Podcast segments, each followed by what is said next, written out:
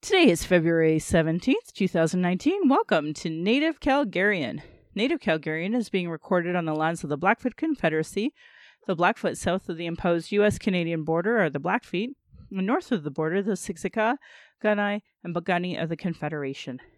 These lands are also on Treaty 7, signed in 1877, with signatories that include the Blackfoot Confederacy, the Stoney Nakoda, now Wesley Chiniki and Bearspaw Nations, and the Tsuut'ina Nation. I acknowledge all First Nation, Metis, Inuit, status, and non status across Turtle Island as the keepers of these lands.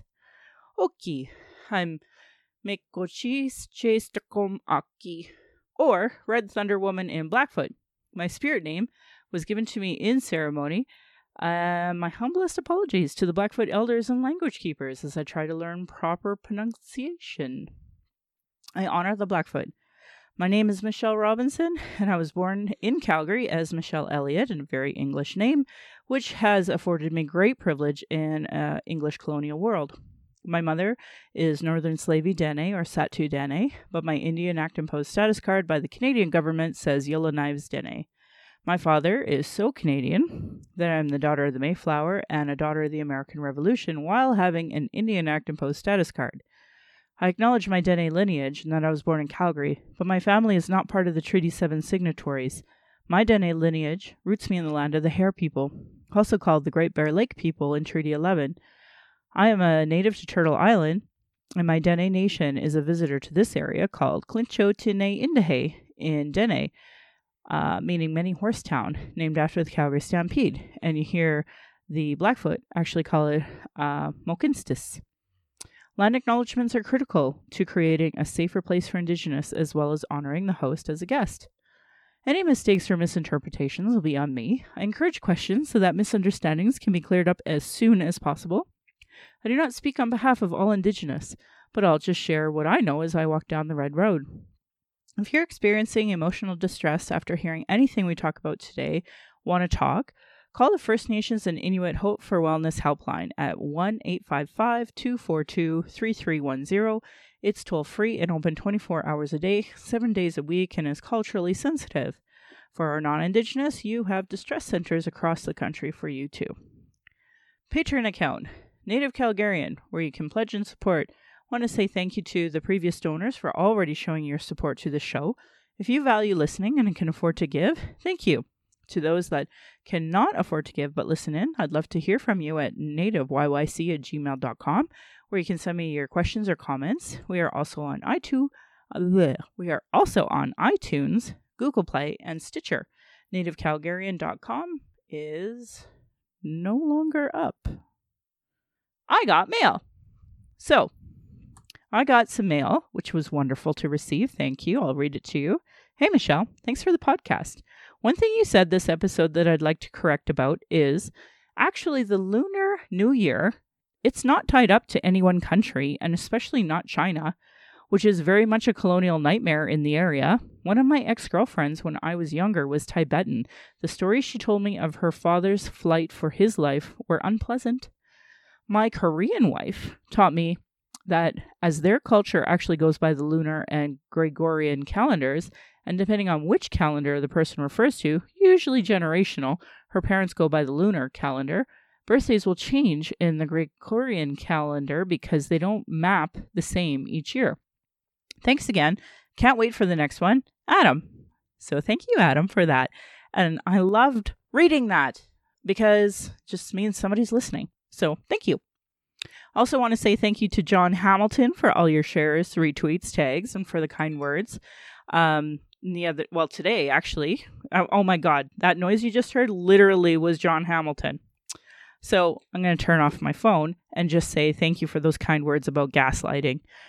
Um, he told me that he learned about gaslighting through my campaign. And uh, so i'll just read to you for some of you folks who may have never heard of it before. Um, gaslighting means to manipulate somebody's perception of reality so that they doubt their own sanity so he shared this really great article called Gaslighting the uh, Climate Striking Students by Julia Steinberger. Uh, and I just shared this one part that said, Right now, we are seeing world leaders, government ministers, editors of major media all lining up to try to gaslight us, their citizens, the public. They want us to disbelieve our own eyes, ears, our own minds, reasoning, and emotions because the alternative is simply impossible for them to bear. So it's a really great article. I shared it. Hope you read it. Let me know what you thought of it, or even post comments. Um, so yeah, I'd also like to hear if you listened to the last episode of the Indigenous Apprehension System. Shout out to uh, Jesse Wente and Masquaboisis for sharing Jesse's tweet from June of seven June seventeenth, two thousand eighteen, for the tweet. Colonial states separate children from parents because they know it works, destroys and traumatizes for generations. It's an attack on the future as well as the present. It's not a partisan issue; it's a colonial one. Of course, that's incredibly incredibly relevant for me after my experience the last few weeks, and um, I think it's also relevant to the U.S. where we were seeing it happening at the border. But I mean, that's just been a reality across Turtle Island since colonialism, and I would really wish we would have different conversations today than my auntie and my mom were having 35 years ago. Regardless, some local stuff I wanted to talk to you about and share. Um, so there was this new group that happened around um, New Year, or yeah, New Year's, and it was uh, YYC Pride Tribe. So I tried reaching out to them personally, and um, I just didn't feel like there was an understanding of what appropriation really was. So my big, you know, tip of the hat to Pride Calgary for you know reaching out to them and then reaching out to me to talk about um, that issue. And then they have now changed their name to pride social circle. And I just wanted to amplify the great work that um, Calgary Pride did as an ally to Voices for trying to explain it in a way that maybe they could understand in a better way, and to uh, Pride Social Circle for trying hard to understand where some of the uh, queer POC people are coming from on this. So, just a huge tip of your hat. Thank you, thank you, thank you.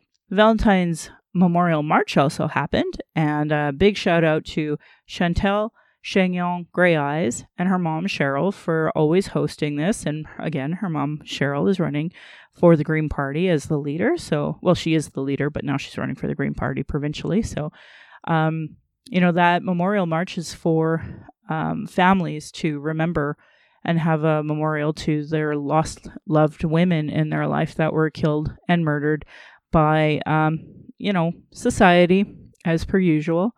So my heart goes out to so many folks out there. Um, coincidentally, the Calgary Police Service thought it was a great idea to put out a whole bunch of Valentines for their wanted people, and they included the fellow who actually um, chopped up Joey English.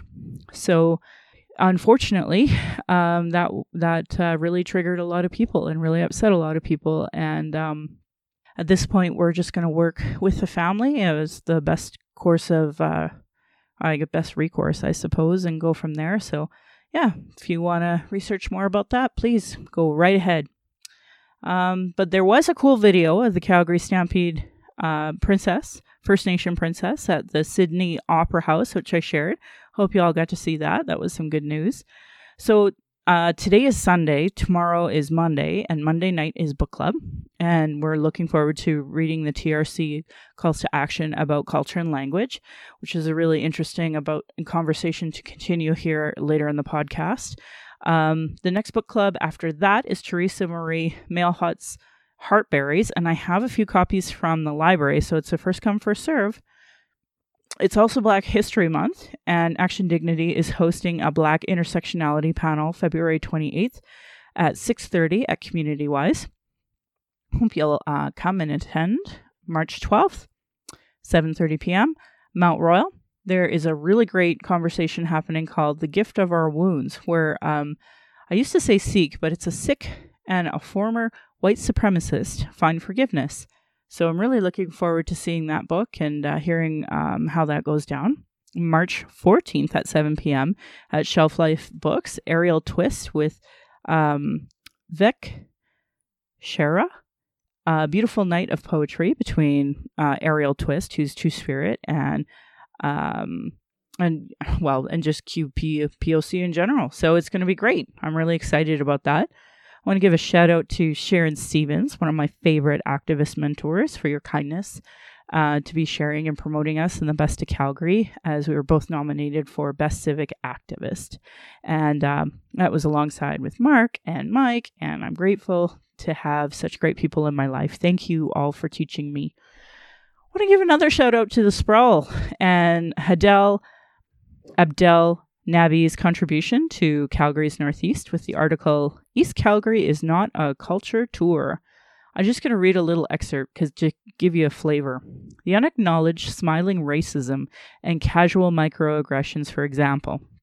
The fact that the weather revolves around two seasons, smoke inhal- inhal- smoke inhalation, and it's too cold to breathe. And the way the rest of the city treats the East End, you know, the poor parts. I'm talking about Rundle, Forest Lawn, Dover, Marlborough, etc. So, Calgary, can we please talk about that, please? I've spent my entire life in the Northeast. I was born in Peter Lougheed Hospital, and I haven't ever lived further than 10 minutes away from it. One of my most distinct memories growing up is looking outside my window at night towards the illuminated Marlborough Mall M.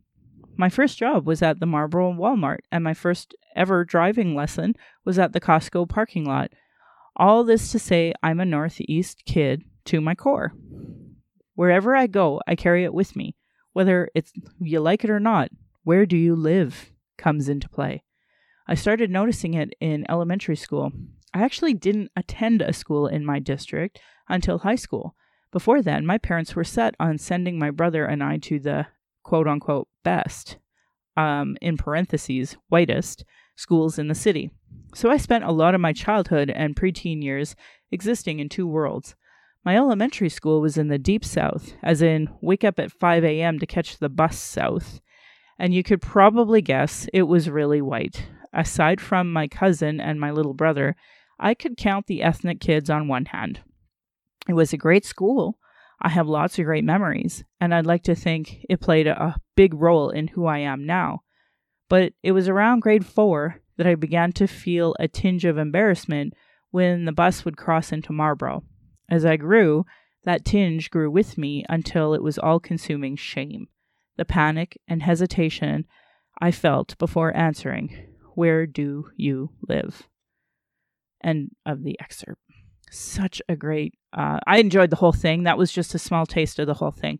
Um, you know, I ran for Ward 10 a lot of these communities i uh, if don't if i don't work in i wanted to represent and um, i thought talking about uh, racism and equity was really important through my campaign. So I was really grateful to read this because, you know, I, I mean, don't get me wrong, I do love the uh, food tour that happens on 17th Avenue, and a lot of people from Calgary will go to it, and I highly recommend it. It's not just a cultural tour to come to the Northeast and for people to look down on the Northeast solely based on um, ethnic diversity. It's a sh- real shame. So, this uh, article really encapsulated all of those feelings in one. And I just want to give you a shout out to the Sprawl and Hadil for such a great article. So, a lot of people have been asking me, Michelle, what is your stance on Jody Wilson Raybould? And, uh, you know, it. Where do I even begin? First, I'm going to say this a little shout out to my girl who said, Oh, mom, I thought her name was Rainbow the way you always said it. so apparently, I was reading enough articles that she caught on that that isn't her actual last name of Jody Wilson Rainbow. anyway, um, so this isn't a really um, funny situation, but I'm going to start off by saying this. Canadians Against uh, Workplace Bullying and Psychological Violence shared a quote by Red Haircrow, and it says, You do not have to disrespect and insult others simply to hold your own ground. If you do, that shows how shaky your own position is. And I thought that was a really timely quote that they had shared, but also just to kind of put into motion what's happening with uh, the jo- Jody Wilson Rainbow affair. And, um, you know, this is really important to me that she was appointed justice minister and the attorney general. I actually cried because I thought, oh, maybe we're going to have some severe changes in our justice system. And maybe some of these lawsuits that have uh, that the government continually files against Indigenous people will somehow magically be dropped. And uh, the more I researched into it, the more I realized she actually doesn't have jurisdiction to do that completely. So I wasn't so surprised to see. Um, not, I, I think the term muffled is is the wrong term to use. I think a lot of people are using it because they like to play divisive politics and they like to sell um, newspapers. But ultimately, um, she's she can't speak right now because she's lawyering up, as is all the other lawyers in the government. So um, right now, she's uh, consulting with uh, a retired Supreme Court justice about her options, about the you know smart next move, and um, I don't blame her for being you know measured and cautious about saying anything because ultimately she's still a representative of the Canadian government. She's still a liberal. She's still on Justin's team. So, you know, there has to be a way to support both her and uh, our pri- our prime minister through this moment, uh, while their lawyers figure out what's appropriate to say and what's not to say. I mean, if it, this was Stephen Harper or Peter MacKay, nobody would question the silence because you know they just for whatever reason understand that you can't always um, talk during a legal matter. I'm shocked at how many people think it's perfectly acceptable on this legal matter for you know them to suddenly be uh, you know talking about this publicly. You know, I really believe that both the government and both um, Jody Wilson Raybould's uh, team of lawyers are looking at this very cautiously and trying to figure out what's in the best interest of Canada and what's you know what what can be said. So I actually really applaud her for being um, stoic and measured and not commenting um, prematurely without, you know, damaging maybe her relationship with the Canadian government um, or uh, the team that she's been representing the last few years. So I'm definitely going to be with her. Now, that said, big shout out to Celina, uh, what our black MP. I love retweeting you, you know, and she was one of the first people to call out the fact that um, I didn't read the um, liberal uh, insiders that were leaking these comments about Jody Wilson Rainbow not being a team player or that she was hostile or, you know, whatever, whatever they said. Such a pull. Anyway, I was really proud of Celina for being one of the first people, first MPs to like publicly say, I think every single woman has heard this term at them for, you know, asserting themselves. So, and I see, you know, Jane Philpott put out a beautiful tweet about how much Jody had taught her about law as well as Indigenous issues. So, you know, no question. Um, people are asking me, Michelle, what's your opinion? I can tell you 100%. A lot of the liberals are united on this of supporting Jody, no question. But they also support Justin. So for us, it's just a matter of waiting to see what can be said when it can be said, and nobody's allowed to comment and and I mean that's just the way it is. We want to do what's best. Um, as a liberal, I'm not part of the government. Being part of the Liberal Party is not the same as being government. So there's a huge distinction there. And trying to explain this to a few people has been, you know, actually quite easy. And a lot of people are very understanding of it. So I think those who are a little more level headed um, understand what why there's caution on that. And I think for those that um, you know want to make a big deal and sell media and such, like that's media. That's always been media. It's going to continue. But uh, one thing that's been really upsetting has been these cartoons that have been put out there, and they're incredibly awful cartoons of you know Justin Trudeau in like boxing gloves and Jody Wilson Rainbow being tied up and gagged and, you know, obvious um, violence against Indigenous women. And the, and the irony about this is that, you know, I just talked about the Valentine Valentine's Memorial March that happens nationally. It is so inappropriate for the, you know, Adlers or whatever his car- cartoonist name is to be putting something like that out. It just shows how out of touch with Canada, out of touch with the issue of violence against women, out of touch with the issue of violence against indigenous women. We're literally in the middle of a inquiry on this issue. And I just truly believe there's so many folks who just still don't understand the violence women are facing in Canada. And worse, make light of it in a stupid, tasteless cartoon. Um, um, Ryan McMahon said it was lazy. What a great term. Like, it is lazy. It's not only not funny, but it's lazy. So there has been uh, a little bit of, oh, I apologize that you were offended type apologies that have no concept of why it is they're apologizing. And um, the one tweet I read even had a spelling mistake.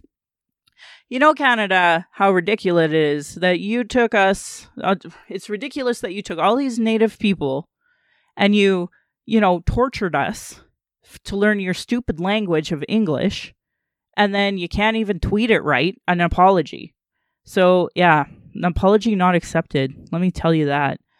Um, and but you know, even locally, so here in Calgary, like I'm in Calgary, but we actually do have two liberals that were elected. I know, I know. I hope you all were sitting for that news because it, it is actually true.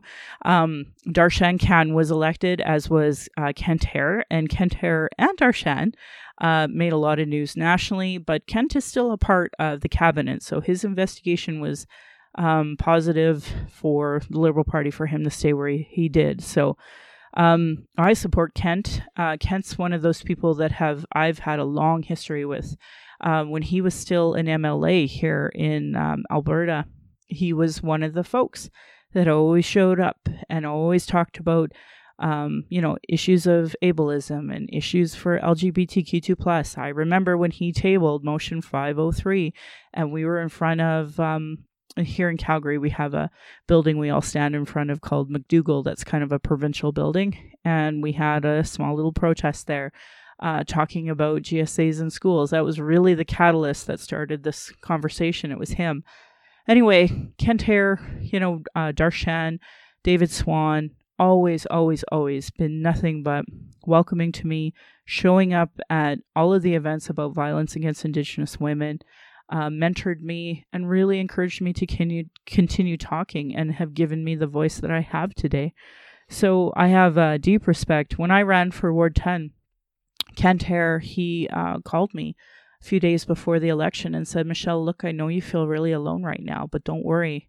When you win, you're going to have a whole bunch of people and a bigger team surrounding you, but I know right now you feel really alone. And I can't tell you how much that's meant to me. So anyway, um, folks were questioning him on his page, like, "What's your stance on this whole Jody Wilson rainbow issue?" And um, you know, I tried to just say, "Look, let's talk about it. Let's talk about it on the next door knock." And I showed up at the next door knock in the hopes that folks would be willing to talk about it and, you know, have a good discussion because as a person who's in cabinet he's not really he's a lawyer first and foremost too so he knows not to talk about it. And he can't talk about it because he can't jeopardize the government um, the liberal team or jody and i don't blame him. I went to show up and actually we didn't have much of a conversation because the folks that are loud on the internet weren't necessarily at the door knock so uh, we went and had a door knock and um, yeah i watched a young woman like break down in tears and say how hard things are. And she talked about how expensive her rent was. And we talked a little bit about the affordable housing that strategies that we've put in place. And um, he also took her name and, and number and his office is going to get in touch with her to make sure that she's getting all of the available tax breaks that she's supposed to get as a person on disability. And um, you know again i will say uh, years ago when he was an MLA, every Monday mo- or every Sunday morning he would go down to McDonald's and help people with their paperwork, their provincial paperwork on disabilities. This man uh, like has a real heart and uh, truly cares about everybody. So I um I really respect that. And he shared a great article about uh, a man with a in a wheelchair and he goes around and clears all the sidewalks because he can and has the energy and I just adore Kent, and I I wish uh, folks would be kind to him because at the end of the day, um, he's like one of the best shots of liberal we have here in Calgary. So we really should be rallying behind him, frankly. Um, but another thing I wanted to share about Jody Wilson Raybould before I, I end it was a great article I shared about keeping her word on visiting the veterans, um, even though she stepped down from that portfolio, which she obviously was very committed to before this uh, huge media flare up. Um, and she was forced to step down from it. Um, you know, she kept her word and went and visited this veteran veteran's place and spent a couple of hours and I think they said something like to the effect there was only 40 veterans there but she individually spent time with every one of them and didn't talk about politics nothing you know the article speaks for itself about um, how much integrity this woman has so, Jody, and to the PMO staff who's probably listening to this, making sure I didn't say anything inappropriate, just want to give you all a shout out and uh, let you know that I'm watching. Obviously, I'm not going to be leaving anytime soon because I got to support Jody through all of this, and I will. And uh, as will, I'm sure, the entire Indigenous Peoples commi- or enti- in the entire Indigenous Peoples Commission um, you know, we're here to support in the Indigenous policy and our Indigenous candidates, and we do fundraising for our Indigenous candidates, and that stuff means the world to us. And if we can help, we will. And sometimes us helping is just trying to calm this down. So, with that, I'm going to move on. This is not a very nice story I'm going to talk about, so huge trigger warning. You might want to not listen to this part. Um, a lot of national news was made. You, have to understand the timing of how awful this is. Like, we just had the Valentine's Day Memorial March, and you, um, which I didn't attend, by the way, and I'll explain why after this. But um, there was a little girl out east, and uh, her name is Raya, and she just turned 11 on her birthday, and she was supposed to come home from a visit and her mom immediately called the police. There was an Amber Alert put out, and it turned out her father killed her. And I just wanted to read to you the one tweet that really put together my rage and pain in one. So, a shout out to Nadine Thornhill who tweeted this. By the way, the Amber Alert would have never happened if Raya's father hadn't murdered her. He is responsible for disturbing our precious, precious sleep. Let's direct our rage accordingly.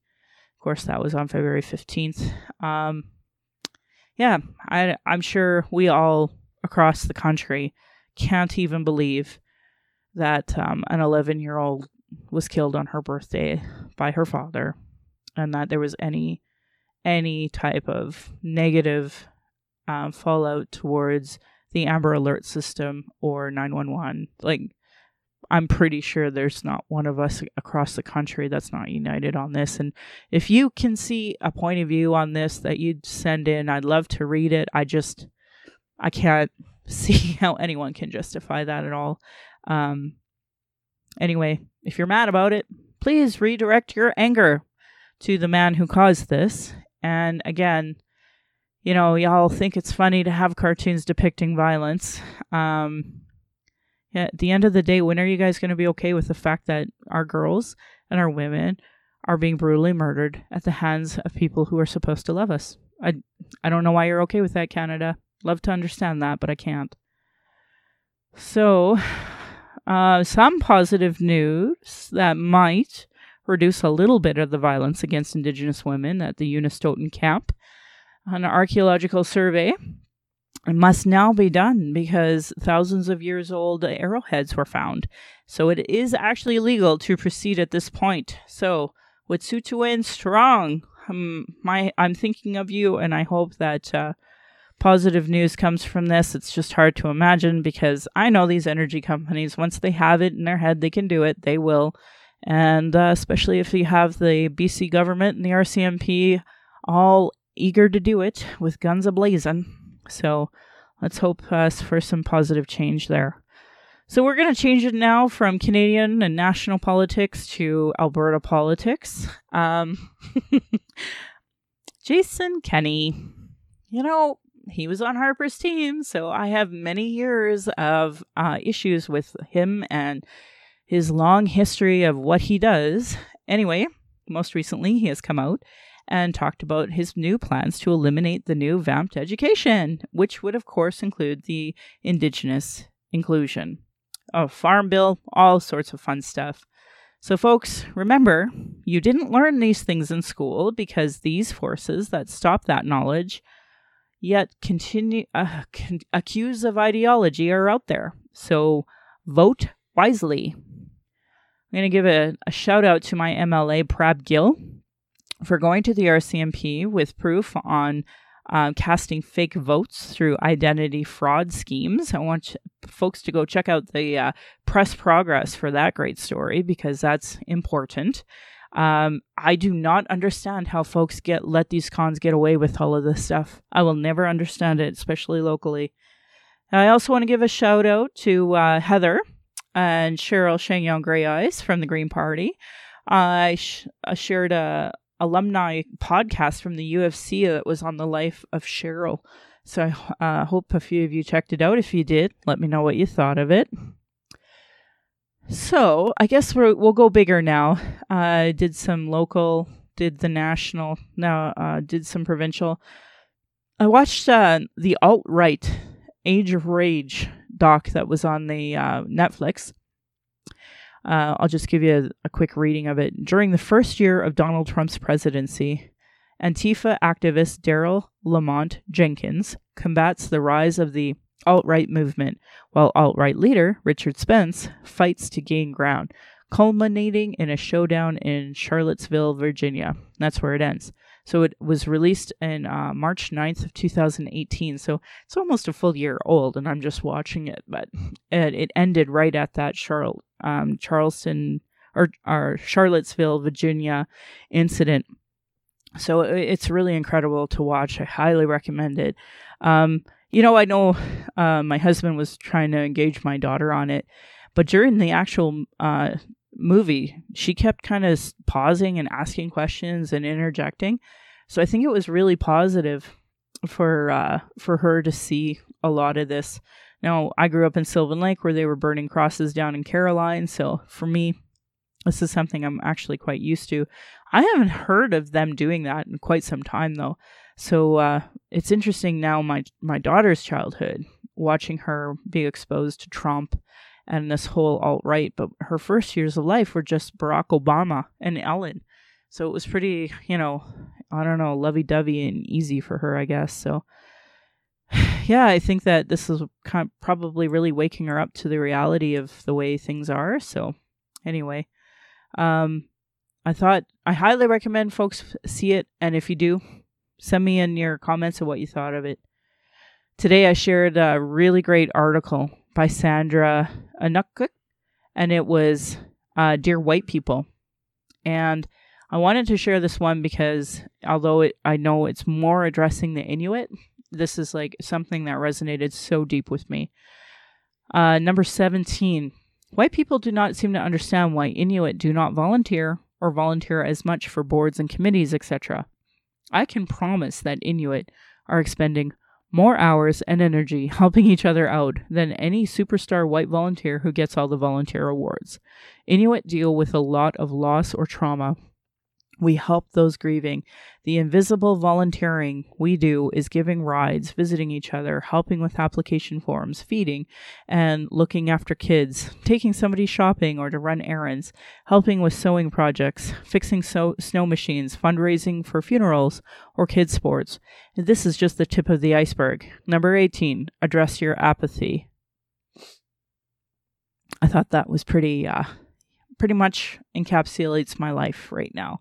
And um, I don't think that there's enough understanding of what First Nations, Inuit, and Metis go through for each other, frankly. And, uh, you know, we talk about it being emotional labor. Anyway, this whole article is worth reading. So I truly hoped a few of you did try reading it. And if you did, share it, you know, send me your comments. I'd love to hear from you. Um, so I kind of wanted to finish all put everything together with something that I I I shared as well. And I really want you to be thinking about reconciliation. And I really want you to consider this. Too often, white people rush towards these hard conversations, th- seeking the relief of conf- confession or forgiveness. But the restoration of those who have been harmed is more important than the relief of those who have perpe- perpetuated harm. Perhaps our task, when we feel the impulse to confess, is to be certain others aren't injured by our admission, and to wait until we are strong enough to assume responsibility for who we are and all that we have inherited, whether we are forgiven or not. And that was from an article, Why Do Racists Forgive Forgiveness or Deserve Forgiveness? And um, again, it, it was just such a great article to really try to talk about, you know, the harm that's done in this system that is purposely designed to harm Indigenous folk and uh, Black people. So, really enjoyed it. Black History Month.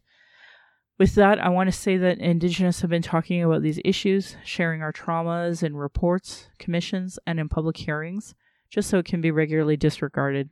No more. Honor our words, honor our treaties, listen to politicians and their platforms.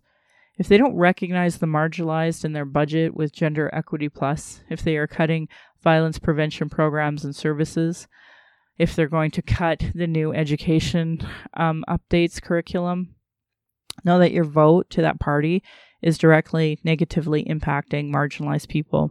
Demand that they implement the Truth and Reconciliation Commission calls to action, the recommendations of the Royal Commission on Aboriginal People, the multiple reports about child welfare reform and violence prevention, our people are experiencing extreme racism in the educational, justice, and health institutions with multiple reports that say the same thing. Demand change from the election platforms and politicians. And if they do not understand colonialism, racism, privilege, and sexism, they literally have zero business running. Yeah, I would really love to expand on that one day um, from what I witnessed just this week. This should be understood by all parties and local politicians, community organizations, sports, etc. And I know for a fact it's not, and there's a reason why you don't have people of color on your boards. Violence is my everyday reality. Every Indigenous generation has faced it. That's why I started this podcast to speak freely without interruption, without tone police, without leadership shaming, without gaslighting questions, as many people don't want to hear Indigenous opinion, but sure like to spread theirs. And by people who know nothing about privilege, Indigenous, colonialism, constant surveillance, Indigenous face, our protests, our vigils, our rights, our children, just typical microaggressions. Then there are the people dealing with internalized racism, who are gatekeepers that survive off the status quo, you know, by not giving funding to those who need it most or people who are so in their trauma they stop people from doing the good work and depleting personal resources. Internal and external racism is an everyday reality for Indigenous people. That's why I needed this podcast. I hope one day my family, my daughter, will be proud in the future of me trying to discuss these present day issues in a way that they can understand down the road. I want to continue by putting cultural safety into action. So, there are things that you can do if you see people uh, create a safer place for marginalized folks. Do something. Having good intentions is not enough. Take action to make change. Speak out against any type of marginalization. Ask questions with those with more understanding. Find allies and create a support system. This is basically like um, first aid training, only what to do when you see, you know, ableism, racism, a million other things. Do take responsibility for your own le- learning. Read, reflect, ask questions, but don't expect this to come from marginalized people. Take time for self reflection. Be aware of your own assumptions and biases.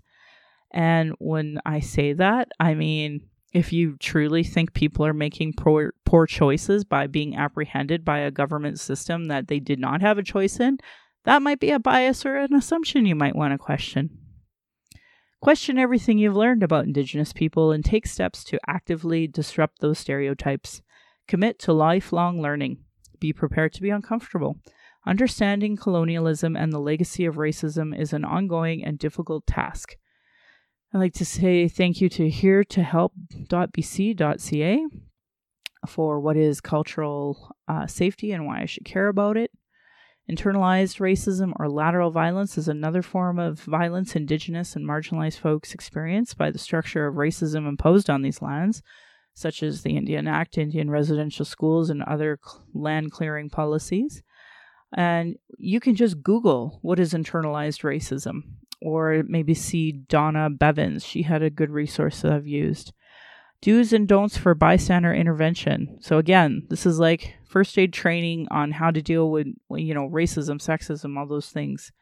You know, do make your presence known as a witness. You know, make eye contact with the person being harassed, ask them if you want their support, move closer to them, if possible, be a barrier. I actually had a folks say, oh, well, what if I'm too scared and I don't want to aggravate it? There are de escalation techniques that you can Google. But for anybody be, to be leaving somebody high and dry, if you're too afraid to call the police or if you're too afraid to do any intervention, imagine how hard it is for the person being targeted. So that's why moving closer to them actually can help them. It makes them feel stronger. So, film, record the incident. As I've said, even in protests, I find that it de escalates both the police and the protesters. But always take cues from the person being harassed. Um, you know, would you like me to walk over here? Would you want to move to another train car? Would you like for this person to leave you alone? Follow their lead. Notice if the person is resisting in their own way and honor that. Um, do not tone police somebody being harassed if they shout back at them because they're finding their strength in their voice and they weren't the one being originally attacked. Follow up with the person being harassed after the incident is over and see if they need anything. Uh, do what you can to be safe with the both of you, but pull others close by if they are willing. Working it as a team is a better idea because guaranteed there's at least two, two of you and one of them. Don't call the police unless somebody asks you to. Uh, for many communities experiencing harassment, whether Arab, Muslim, um, immigrant, black, trans, queer, indigenous, the police can actually cause a greater harm for the person being harassed. So don't escalate the situation. Again, Google de escalating techniques. The goal is to get the person being harassed to safety and not incite further violence from the attacker. Don't do nothing as silence is dangerous and it communicates approval and leaves the victim high and dry. If you find yourself too nervous or afraid to speak out, move closer to the person being harassed to communicate your support with your body. Teach your kids about accountability in a positive way. You know, I'm going to read Penny Middleton's tweet. We should teach our girls this phrase. What did you mean by that? As a subtle way to hold people accountable and a way to teach our girls that sitting in discomfort is not a gender prerequisite. And that was posted on January 18th of 2018, so over a year old. But again, you know, you can give your contact card to somebody and say, hey, if you want to talk about this later, it validates their experience. If you are experiencing emotional distress and want to talk, call the First Nation and Inuit Hope for Wellness Helpline at 1 855 242 3310. It is toll free and open 24 hours a day, seven days a week. I want to say thank you to my ancestors, my granny, her mom, what strength looks like through your example. I want to thank my dad for being strong and blunt and teaching me how to do that. I want to say thank you to my stepmom for showing me what a proud culture is through your Austrian family and roots and stepping up and teaching me how to be a proud Calgarian. Through you I am a second generation proud Calgarian. I want to say thank you to my husband Darcy for producing and editing this show, on top of being my husband, childhood friend, father of our child, and support down my journey of the Red Road. He's witnessed decades of racism and sexism to our child, who we are blessed from to learn from every single day, we are honored you chose us. You give me daily accountability to be a stronger and better person. My Patreon account is Native Calgarian, where you can pledge and support.